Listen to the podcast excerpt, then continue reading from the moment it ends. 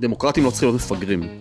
כלומר, אנחנו לא צריכים להעניק חירויות פוליטיות ולהעניק לתנועות, כאשר הדגש הוא פה על תנועות פשיסטיות, תנועות נאציות, תנועות קומוניסטיות, אנחנו לא צריכים להעניק לתנועות הללו את מירב החופש הדמוקרטי, כדי שאחרי זה הם יוכלו למעשה לחסל את הדמוקרטיה עצמה שמאפשרת להם לקום. עכשיו זה נורא נורא חשוב, הדגש על באמת מי עמד לנגד עיני מי שניסחו את העיקרון הזה של דמוקרטיה מתגוננת. הם לא ראו לנגד עיניהם סתם אנשים שהם לא מסכימים איתם, לפעמים על שאלות נורא נורא קשות, אלא הם באמת ראו נאצים, פשיסטים וקומוניסטים. אז אה, היי לכם, אנחנו כאן במסיבת התה. אה, אני אספירי יובו ואיתי נמצא דוקטור שגיא ברמק. אה, אני מחליפה השבוע את דניאל בורטונובסקי, אל תדאגו, היא תחזור.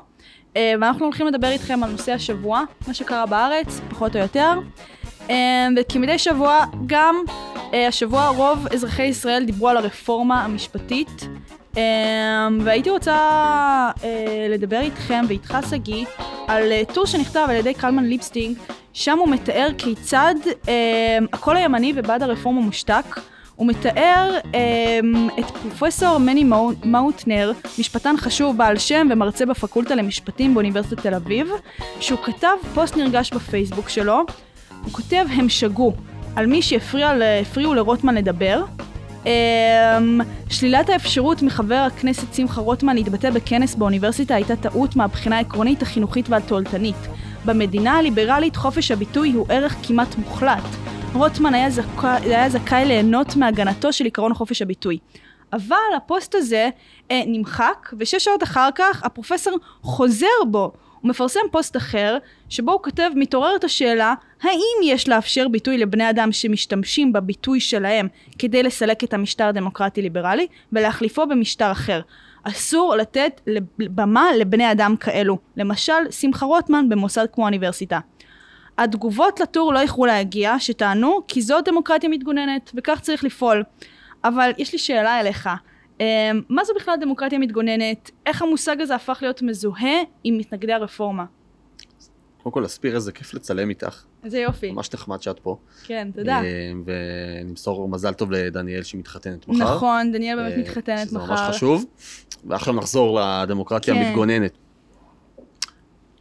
קודם כל, מדובר בקונספט די עתיק, אה, במובן הזה, שגם אם לא היה את הניסוח התיאורטי של דמוקרטיה מתגוננת, אנחנו מסתכלים לצורך העניין על העולם היווני אפילו, כן, שהביא לנו את הדמוקרטיה הראשונה באתונה, אנחנו רואים שהדמוקרטים, או הסיעה הדמוקרטית בערי המדינה השונות, לא כל כך אהבו את הסיעות האחרות, בדרך כלל הסיעות האוליגרכיות, אה, או טירנים למיניהם, כן, שרצו לשים אה, סוף או קץ לדמוקרטיה עצמה, ולכן בדרך כלל המריבות הללו היו נורא אלימות, והדמוקרטיות הגנו על עצמם במובן הזה שהם דחקו החוצה, אה, ולעיתים ממש חיסלו פיזית, סיעות לא דמוקרטיות שונות. Mm-hmm. בהקשר המודרני, הדיבור על דמוקרטיה מתגוננת מגיע כמובן מההקשר הגרמני ספציפית, מהסיפור הנורא טרגי של רפובליקת ויימאר והחירויות הפוליטיות אה, והאחרות שהיא העניקה. וכמובן, מה שראינו לכאורה, ככה הולך הנרטיב, שהמפלגה הנאצית כן. ניצלה למעשה את החופש שהמשטר הדמוקרטי העניק לה, ואז שמה סוף לאותו משטר דמוקרטי, ולכן אותם אנשים שביקשו ללמוד מהמקרה הזה ולהגן על המשטר הדמוקרטי, למעשה באו וטענו את הדבר הבא, דמוקרטים לא צריכים להיות מפגרים. כלומר, אנחנו לא צריכים להעניק חירויות פוליטיות ולהעניק לתנועות, כאשר הדגש הוא פה על תנועות פשיסטיות, תנועות נאציות, תנועות קומוניסטיות, אנחנו לא צריכים להעניק לתנועות הללו את מירב החופש הדמוקרטי, כדי שאחרי זה הם יוכלו למעשה לחסל את הדמוקרטיה עצמה שמאפשרת להם לקום. עכשיו זה נורא נורא חשוב, הדגש על באמת מי עמד לנגד עיני מי שניסחו את העיקרון הזה של דמוקרטיה מתגוננת. Mm-hmm.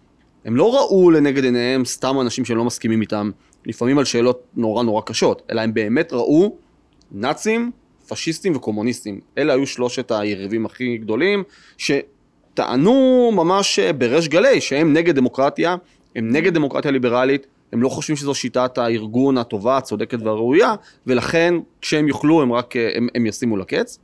ויותר מזה, הם היו מוכנים אה, להפעיל אלימות פוליטית כנגד, כנגד, אה, אלימות כנגד מתנגדים פוליטיים, ולא הייתה להם שום בעיה שלא לאפשר שינוי בעצם המשטר שהם רצו להקים. אז בואו נניח לדוגמה, שמשכנעים את הציבור שקומוניזם זה טוב, והציבור מעלה את המפלגה הקומוניסטית אה, אה, לשלטון. נשאלת השאלה, מה קורה כשהציבור לא רוצה יותר קומוניזם, או משתכנע שדווקא זו הייתה בחירה רעה. לכן לא היה לנו שום אה, ודאות שאותה מפלגה קומוניסטית תאפשר לציבור או לרוב הדמוקרטי לשנות את דעתו ולהביא לעלייה של מישהו אחר. לכן זה מגיע משם, אוקיי? זה ההקשר שממנו מגיע הרעיון של דמוקרטיה מתגוננת. ברור מה הבעיה עם העיקרון הזה, שאנחנו מיישמים אותו פה בוויכוח הספציפי שלנו בישראל. קודם כל, אף אחד מהצדד, מהצדדים לוויכוח הוא לא פשיסט, נאצי או קומוניסט. כלומר, אין פה איזושהי סיעה שמבקשת לשים קץ לכל החירויות הפוליטיות והדמוקרטיות שהן מהוות תנאי הכרחי לעצם קיום הדמוקרטיה. אף אחד לא מבקש לשלול את הזכות אה, לבחור ולהיבחר, אף אחד לא מבקש לשלוט את אה, חופש ההתארגנות, אף אחד לא, לא, לא מבקש לאסור על חופש הביטוי, אף אחד לא מבקש לפגוע באף מכניזם דמוקרטי ממשי שמתקיים פה. אפשר להגיד יותר מזה, דווקא המחנה שתומך ברפורמה מבקש לחזק דווקא את האלמנטים הדמוקרטיים בשיטה הקיימת בישראל. תחשבי למשל שהספר של אה, שמחה רוטמן, יושב ראש ועדת החוקה, ואחד מיוזמי הרפורמה, כן. הכותרת של הספר אה, היא משהו כזה, אה, למה העם צריך לבחור את השופטים. נכון? הרי שמחה רוטמן לא בא ואומר, רק אני צריך לבחור את השופטים, אלא העם, דרך נבחריו, צריך שיהיה לו משקל מכריע בבחירת השופטים, ואפשר למעשה לבוא ולהגיד שדווקא המתנגדים לרפורמה מבקשים לבצר או לשמר אה, אה, את הענף הפחות דמוקרטי, וזה היה נורא מצחיק, כי אני בטוח שהתגובה הייתה מאוד מאוד אה, חריפה, אם דווקא התומכים ברפורמה היו מפעילים את אותה טקטיקה כנגד המתנגדים. הרי אם נחשוב שנייה על הפוסט של, של מני מאוטנר, כן. מה הוא למעשה אומר? אנחנו, הדמוקרטים, צריכים לשאול את עצמנו האם למנוע משמחה רוטמן, שהוא לא דמוקרט, את חופש הביטוי. אבל באותה מידה זה יכול היה להיות ההפך. אנחנו הדמוקרטים אולי נשאל את עצמנו אם אנחנו צריכים לאפשר למני מאוטנר את החופש להתבטא בשם העיקרון של דמוקרטיה המתגוננת. כי למעשה הוא מצדד ב- ב- בכוח ובסמכות של אה, אה, אותו ענף שיכול, אה, לא יודע, לפסול חוקי יסוד מבלי שאף אחד הסמיך אותו. אז שני הצדדים יכולים לשחק במשחק הזה, ואני רק אגיד דבר אחרון כן. באמת על הסוגיה הזאת של, אה, של דמוקרטיה מתגוננת. צריך בסוף לזכור שיש שני צדדים למשוואה של הגדרת המדינה שלנו. אז מדינת ישראל מוגדרת כמדינה יהודית ודמוקרטית. אז לכאורה אין ספק שהדמוקרטיה צריכה להגן על עצמה, אבל באותה מידה אנחנו יכולים לבוא, לבוא ולטעון שהצד היהודי של המשוואה צריך להגן על עצמו. באותה ו- מידה. נכון, ולכן אולי אנחנו נפעיל טקטיקות של אה, יהדות או ציונות מת- מתגוננת, ונמנע מכל מפלגה פוליטית או, או מכל, מכל פעיל פוליטי שמבקש להטיל ספק ברעיון הציוני עצמו. עכשיו, כשאנחנו באים אבל לבוא ולהגיד, טוב, אולי אה, נשלול את הזכות לבחור ולהיבחר ממפלגות שרוצות להפוך את ישראל למדינת כל אזרחיה, או, או באופן עקרוני נגד ה, אה, הציונות, זה נתפס לנו כמשהו מרחיק לכת מאוד ובצדק. אני, אני אישית מתנגד לדבר הזה. אבל מהרגע שאנחנו מאפשרים באמת לה- להיגיון הדמוקרטי להגן על עצמו, מאוד מאוד קשה לשלול מה, מהצד הציוני והיהודי להגן על עצמו. ולכן אני חושב שבסוף זה מתכון מאוד מאוד רע לפסול את היריבים שלנו מהתמודדות הוגנת בבחירות. כי זה מונע את חופש הביטוי בסופו של דבר. אנחנו בעצם חושבים שאנחנו מגינים על הדעה שלנו ויוצאים כנגד הדעה של הצד השני, וחושבים שהדעה של הצד השני היא תבוא, תביא להרס הדמוקרטיה, מה שלא בהכרח נכון. שני הצדדים משחקים באותו משחק. נכון, אנחנו לא מסכימים על איך צריכה הדמוקרטיה שלנו להיראות. זה שורש הוויכוח, נכון? אז במקום לראות את זה כוויכוח לגיטימי בין שני צדדים, שכל אחד מהם מפרש באופן שונה את ההסדרים הדמוקרטיים והליברליים בישראל, צד אחד, לא כל הצד הזה, אבל קבוצה מאוד מאוד קולנית בצד הזה, מההתחלה תהיגה את התומכים ברפורמה כלא דמוקרטיים, כמי שמבקשים לשים קץ לדמוקרטיה, ואם אתה באמת מאמין שמי שעומד מולך הוא לא דמוקרט ומבקש להשמיד את הדמוקרטיה, אז למה שלא תמנע ממנו את חופש הביטוי וההתארגנות וכולי וכולי, בשם העי- העיקרון של דמוקרטיה מתגוננת. בפועל יש פה שימוש לרעה בעיקרון מאוד מאוד חשוב. אני לא יוצא עקרונית כנגד העיקרון של דמוקרטיה מתגוננת. אני כן יוצא כנגד השימוש לרעה שעשו בעיקרון הזה, המושג. ו- ו- וזה באמת משהו שהוא נורא נורא נורא מטריד. כי בסוף זה פשוט כלי להשתקה פוליטית, שכל אחד יכול פיות, לעשות בו כן. שימוש. לחלוטין. Uh, תודה רבה לך על זה, שגיא. Uh, הייתי שמחה לעבור רגע על הנושא הבא שלנו, להגירת הייטקיסטים שצוברת תאוצה. Uh, בשבוע האחרון התפרסמה כתבה, כי הגירת הייטקיסטים, uh, על פי, מתקדמת, ועל פי הנתונים, uh, באותה כתבה שקראתי, עברתי עליה, אותו פרופסור מאוניברסיטת ליסבון, שהתראיין, הוא מספק לישראלים שירותי התאזרחות בפורטוגל מזה שמונה שנים. הוא מספר שכעת הם עומדים על 200 פניות בחודש מאז הבחירות, שזה מספר שיא עבורם, ומאז קיץ שעבר כבר עברו 200 משפחות, ביניהם גם זוגות צעירים וגם הורים לילדים. Uh, לטענתו, הם לא ראו את המספרים האלה לפני כן, um, אך הנתונים בפועל, כשקצת עוברים על זה, הם שמאז 2015 הוא הגיש 20 אלף uh, בקשות, זה מה שכתוב שם בכתבה, ואזרח כ-16 אלף ישראלים. לדבריו, מאז הקיץ האחרון כבר עברו 200 משפחות אה, וכן הלאה, אבל אם נפרק רגע את הנתונים ונעשה חשבון, אה, 8 שנים כפול 12 חודשים זה 96 חודשים סך הכל, אם נחלק 20 אלף פניות ל-96 זה יוצא 208 פניות בחודש. כלומר, המספרים האלה היו קיימים, הם לא התנפחו או משהו. אה, הוא כן ראה מספרים כאלה, אלה המספרים הרגילים, אולי אפילו קצת נמוכים מהרגיל. ודיברו על 200 בחודש, ובהמשך הכתבה שואלים אותו כמה מתוך 200 הפניות האלה באמת הופכות לרילוקיישן. והוא עונה שמאז שנה שעברה עוברות כבר 200 משפחות. כלומר, חוזרים על הנתון הזה שוב ושוב ושוב. עברה שנה 200 משפחות.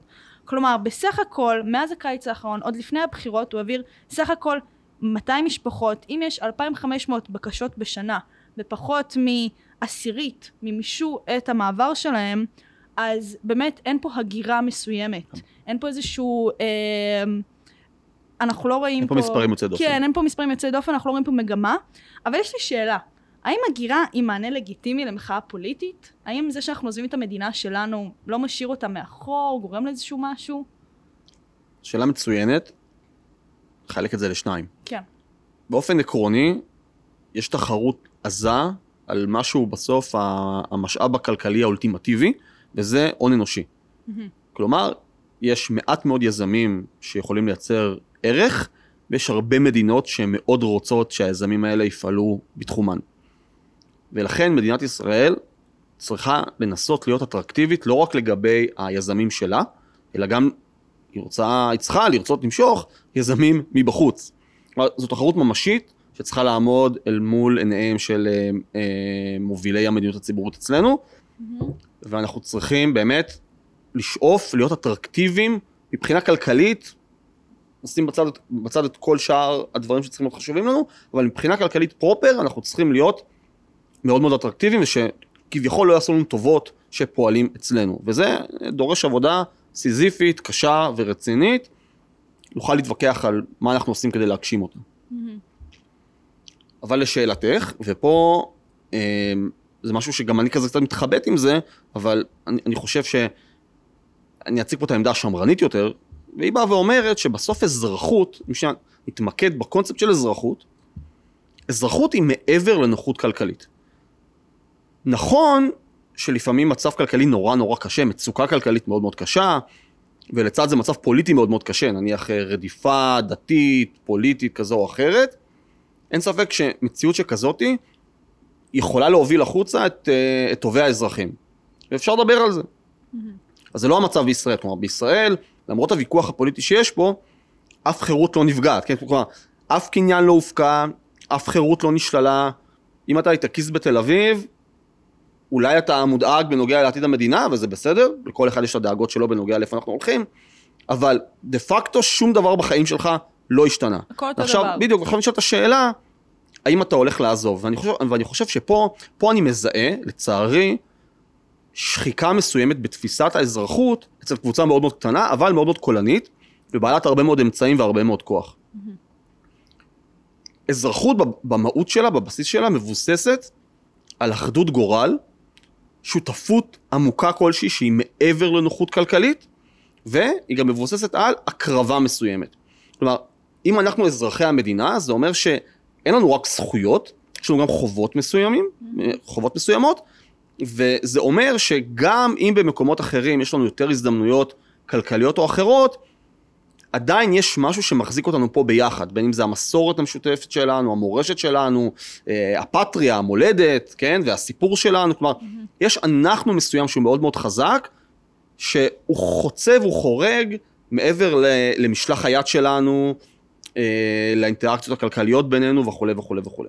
שהן כמובן חשובות, אבל הן לא ממצות את טיב הקשר והבעיה שיש בינינו. Mm-hmm. כמובן, ככל שהמדינה הופכת להיות גדולה יותר, ככל שכולנו נהנים מרמת חיים גבוהה יותר, יש סכנה מסוימת ש, שתיווצר שחיקה בדבר הזה.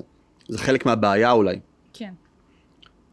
אותה קבוצה קטנה, מה שאותי מטריד, זה שהיא מתחילה יותר ויותר לזהות את עצמה, ולהרגיש שייכות יותר גדולה לקבוצת הייחוס הפרוגרסיבית שלה, שיושבת אה, בניו יורק או בסיליקון וואלי, מאשר למחנה הפוליטי השני מקרב ציבור האזרחים שלנו. לכן יש לי כמה, אפילו חברים שאני מכיר, שבאים ואומרים לי, אין לי שום דבר במשותף עם אנשים שהצביעו לסמוטריץ' או עם אנשים שהם uh, הצביעו לנתניהו, אה, והם ביביסטים שטו, שטופי מוח, ושלא נגיד שום דבר על החרדים. אני יכול לחיות חיים נהדרים ומלאים, ואפילו ברווחה כלכלית גבוהה יותר, אם אני אשב בניו יורק, ויש לי שפה משותפת עם החברים הפרוגרסיביים שלי. Mm-hmm. ולכן, אני לא אהיה פה בכל מחיר, ואל תשפוט אותי גם על זה שיש את הרפורמה הזאת, ושלא נגיד אה, על העתיד הדמוגרפי של ישראל, הרי זה הכל שחור, שחור, שחור, אז כמובן שאני אעזוב, אה, וזה בסדר. בעיניי, רק אדם שחוש האזרחות שלו נשחק לחלוטין, mm-hmm. יכול לדבר ככה. כאילו, למעשה הוא רואה את עצמו כאזרח של כל העולם, כן? או אזרח של כל המקומות הפרוגרסיביים בעולם. כן. אין לו שום מחויבות עקרונית, רגשית, מיוחדת, למקום שממנו הוא מגיע. אז הוא יעבור uh, מחר לניו יורק, וכשלא יודע, כשרוב רפובליקני יקום בניו יורק הוא יעזוב ללונדון, וכשרוב uh, שמרני uh, יקום בלונדון הוא יעזוב למקום אחר, והוא הולך לאיפה שפשוט הכי נוח לו והכי נעים לו להעביר את החיים שלו. שוב, אני, אני לא אומר להקים חומת ברלין ולמנוע מאנשים לממש את העדפות הפרטיות שלהם.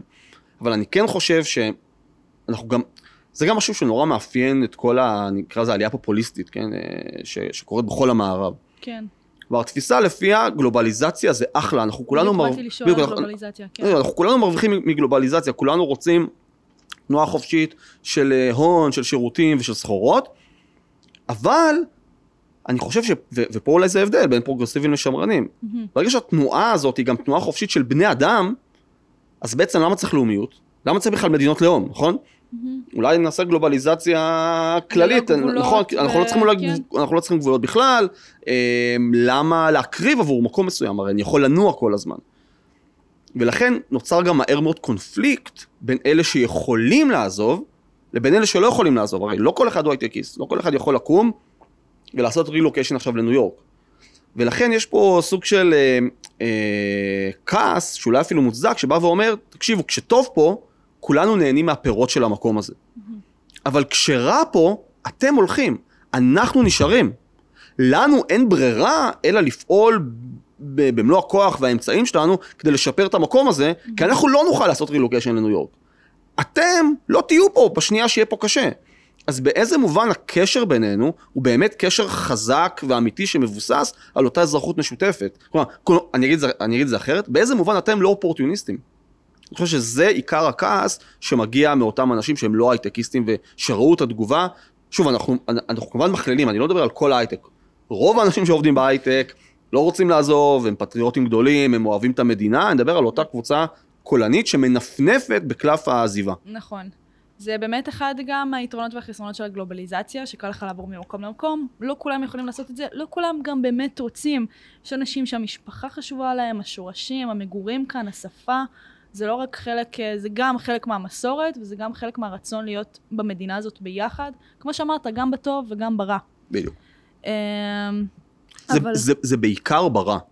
כלומר, אני חושב שבסוף, מה, ש, מה שהופך את ה"אנחנו" פה למשמעותי, זה לא כשטוב. אגב, זה, זה אותו דבר, בעיניי זה אותו דבר כמו, כמו עם קשר זוגי. Mm-hmm. הרי כשאתה עם בן או בת הזוג שלך, והכל טוב לכם וקל לכם, אז מאוד מאוד קל להיות ביחד, כן? הכל טוב. מתי מתחיל להיות קשה, מתי זה קצת קשה להיות ביחד? כשיש משבר כלשהו, כן? נכון. כש, כשמישהו צריך משהו מעבר, כשאתה צריך לממש את החובה שלך כלפי, אה, כלפי הצד השני. וזה אותו דבר בסוף עם, ה, עם התפיסה הקולקטיבית שלנו, כן? עכשיו, יש כאלה שפשוט לא מסוגלים לזה. זאת אומרת, יש סיבה ללמה אה, רוב האנשים היגרו לארצות הברית ולא לייבש פה ביצות. נכון? הרבה יותר קשה לייבש ביצות מאשר אה, פשוט לחיות ברווחה חומרית בארצות הברית. כן. ובמובן הזה, אגב, אני, אני גם תמיד אומר, לה- אני תמיד אומר לאנשים, אם כל מה שמעניין אתכם זה איזה סל שירותים וסחורות תוכלו לקנות בכמה שפחות כסף, אין לכם שום סיבה להיות בישראל. כלומר, וההיגיון הכלכלי של לחיות נניח בארצות הברית, תמיד היה תקף, הוא היה תקף בשנות ה-50, בשנות נכון. ה-70, בשנות ה-90, והוא תקף גם היום. אבל רוב האנשים הם לא הומו אקונומיקוס במובן הזה שהם מבקשים למקסם תועלת צרכנית ותו לא. רוב האנשים, יש להם שייכות, יש להם זהות, הם חלק מעם מסוים, ממסורת מסוימת. והמשמעות של להיות חלק מהדבר הזה, זה גם, כן, גם, גם להילחם על האופי של המדינה הזאת. לכן, למרות שאני לא מסכים עם, ה, עם, ה, עם הפרשנות ועם המטרות, יש לי הרבה מאוד כבוד והערכה ל, ל, לאותם מפגינים שנניח באים לקפלן ומפגינים, מעולה, הם מפגינים אקט אזרחי, כלומר, הם מראים, אנחנו לא רק צרכנים, אנחנו מעוניינים במדינה אנחנו, שלנו, באמת. בדיוק, אנחנו, אנחנו, רוצ, אנחנו רוצים להשפיע על איך המדינה הזאת נראית, ואני כן. נו- אני נורא מעריך את זה. מת- מתי ההערכה שלי אה, אה, פוחתת, זה כשבאים אותם אנשים ו, ופשוט אומרים לי, תשמע, אם אני אפסיד במחלוקת הזאת, אני אעזוב, אני לא אהיה פה יותר. פה, כאילו הנאמנות שלהם היא מוגבלת. בדיוק, עכשיו, ברור שלכל אחד יש את הגבולות האדומים שלו, נכון? ואמרתי את זה בהתחלה, נכון? אם תתחיל פה רדיפה דתית, או אם תתחיל פה שלילה של זכויות וחירויות פוליטיות, בדיוק. אנחנו לא נהיה כאן בהכרח. אוקיי, אז אני לא, אני לא יכול להשפיע שלא באמצעים אלימים על איך המדינה הזאת, הזאת נראית, ולכן אולי כדאי לי להיות גולה, כמו הגולים האיראנים. כן. נכון, יש גולים איראנים שנאלצו לעזוב את המדינה שלהם כי יש שם תיאוקרטיה. אין, אין לי טענות אליהם, אני לא אומר שהם לא פטריוטים, אבל ברגע ששום דבר בדמוקרטיה לא נשבר, וכולם, ואתה פשוט לא מצליח כי אתה לא משכנע מספיק אנשים ואתה מאיים לעזוב, פה יש בעיה אזרחית מאוד מאוד קשה. תודה רבה לך על זה, שגיא. אני אעבור uh, לנושא הבא שלנו ברשותך, שזה בעצם uh, נושא הגל"צ, גלי צה"ל. Uh, לאחרונה מונה... להפריט. כן, כן, קודם אוקיי. כל נתחיל במילה החשובה כן. ביותר, אבל א', מינויו של דני זקן, וא', הטענות שהוא הולך לנקות את התחנה משמאלנים, שלא נדע, רזי ברקאי ורינו צרור לא פוטרו מגל"צ. אבל יש שמועות שזה הולך לקרות, והם שנייה לפני הסוף, והם כבר בישורת האחרונה שלהם. אה, ואני אוסיף פה עוד איזושהי טענה, קראתי בוויקיפדיה שהמדינה היחידה בעולם שמחזיקה רדיו צבאי מלבד ישראל הוא צפון קוריאה. אה, שזה הפתיע אותי. אני רוצה להגיע, לשאול אותך את השאלה הכללית והחשובה ביותר בעיניי, מדוע צריך בכלל תחנת רדיו צבאית? אז בעיניי פשוט לא צריך אותה, וזה, וזה די ברור. אני חושב, אני חושב שיש... פעם היה קונצנזוס בימין, כן, שלא צריך את הדבר הזה, אה, שבאמת אין מקום לתחנת רדיו צבאית, אלא אם כן רוצים לעשות שירים מבוקר ועד לילה, כן, אבל הבעיה, הבעיה, היא. הבעיה היא שאנחנו גם, יש לנו, יש לנו את התחנה הזאת, אנחנו כן. גם מעניקים לה בסוף פלטפורמה להבעה של דעות פוליטיות, במגוון רחב של, של תחומים. ולכן, היא מהר מאוד נחטפת, ולכן גם השאלה מי יעמוד בראש התחנה הזאת היא נורא נורא חשובה, כי בסוף, לכולם ברור שהחבר'ה, ש...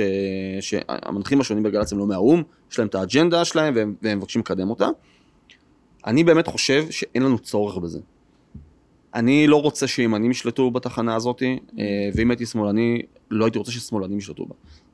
יש לנו את החברה האזרחית, יש לנו אה, שוק אה, תקשורת שאמור להיות חופשי, אנחנו צריכים להיאבק ולהילחם שמה, כל אחד על השקפת עולמו.